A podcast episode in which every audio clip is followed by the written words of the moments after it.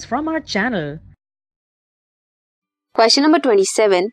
In which asexual reproduction two individuals are formed from single parent and the parental identity is lost?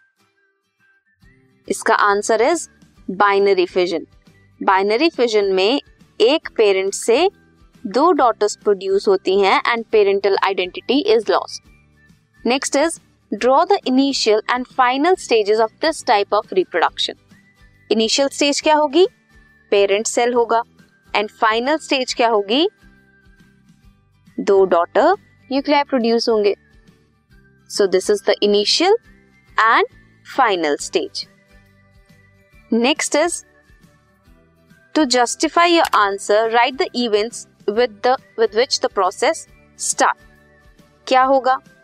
Parent cell होगा, उसमें nucleus divide करेगा। This is karyokinesis then cytoplasm divide करेगा। Then further two daughter cells produce होंगी। This was question number twenty seven